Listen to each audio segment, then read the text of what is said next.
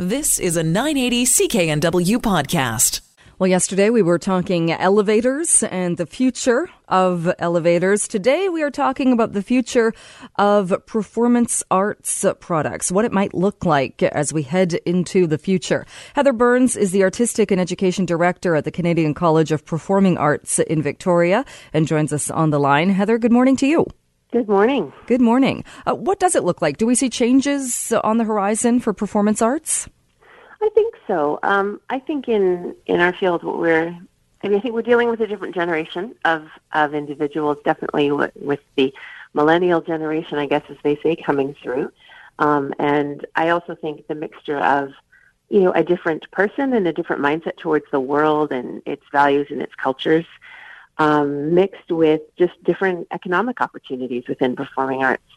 Um, I think we're just seeing shifts from the idea of going out into the world and being cast in big shows and kind of, you know, the very, very small percentage of people that have that experience to just seeing a generation that's willing to go out and what I would say create their work and really um, find ways of their voices being heard. And is, uh, how does technology play a role in that, in making it more accessible to people when you talk about creating their own work? Well, what we're seeing is just a lot of, um, I mean, I, I think, first of all, just the whole the internet, the um, the accessibility of uh, people in various places coming together and being in one place at one time has certainly shaped that. And we're seeing people working on projects and um, coming from very different places, even around the world, to find one uh, one common project and being involved in that. I think. Um, our students are, you know, obviously exploring a lot in the area of film and in the area of uh, what that looks like on more than just the big screen, but looking towards internet projects um, and definitely looking in the whole vein of just what I guess the accessibility of of each other and of the work. I think that just it just brings together people in an instant. So and I would suppose too, even if we look at something, uh, and there have been major movies that have been shot completely on phones and put into the major market. Does it make it? I would imagine uh, not easier, maybe, but but well, maybe easier to to to put product out there uh, in that there'll be there's there's simply more out there because people can do that.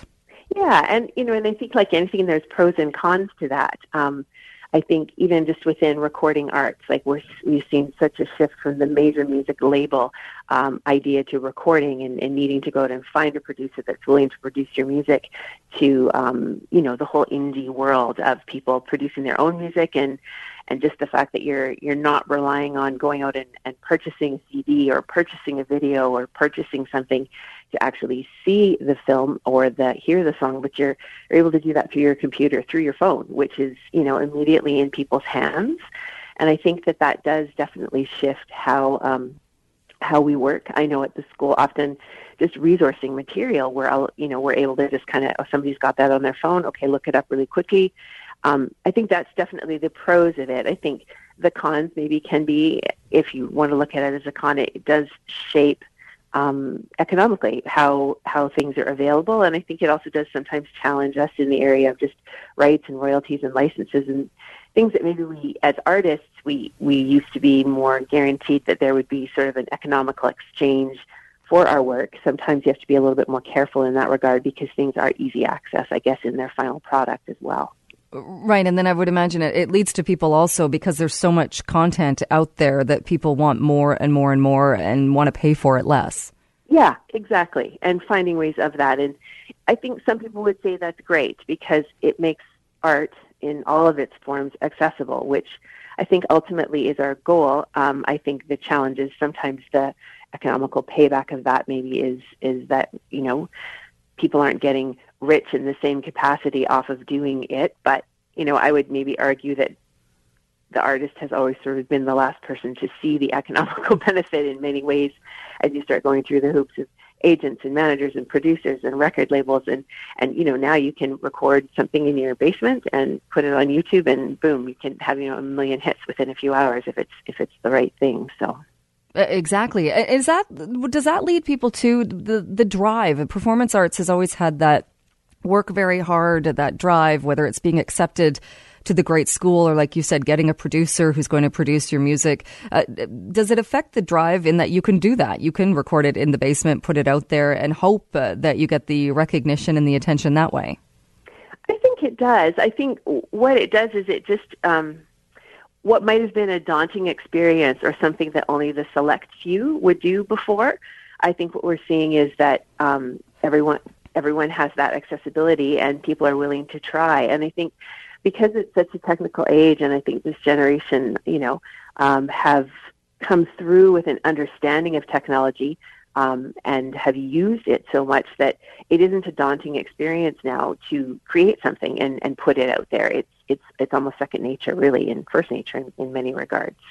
Is there a, a, fear of that though, in that people are going to be, there's so much out there, and that doesn't mean that it's all good, that there's a lot of stuff out there that's really not that good at all?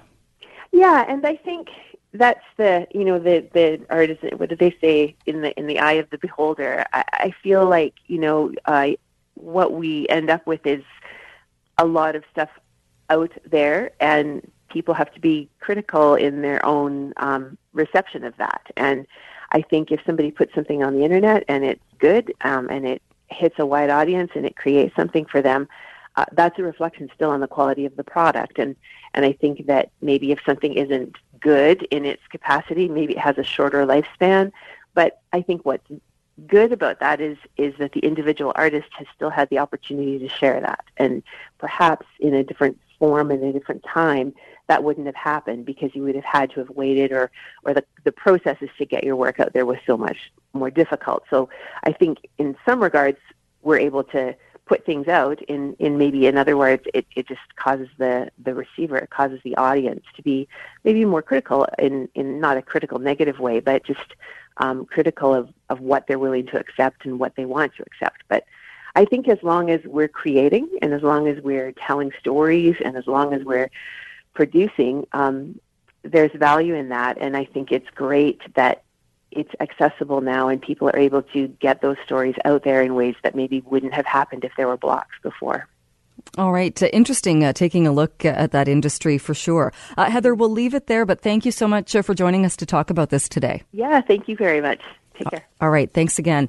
That is Heather Burns, Artistic and Education Director at the Canadian College of Performing Arts in Victoria. You've been listening to a 980 CKNW podcast. Listen live at cknw.com, the Radio Player Canada app, TuneIn, Amazon Alexa, HD Radio at 101.1 FM HD2, and on the AM dial 980 CKNW.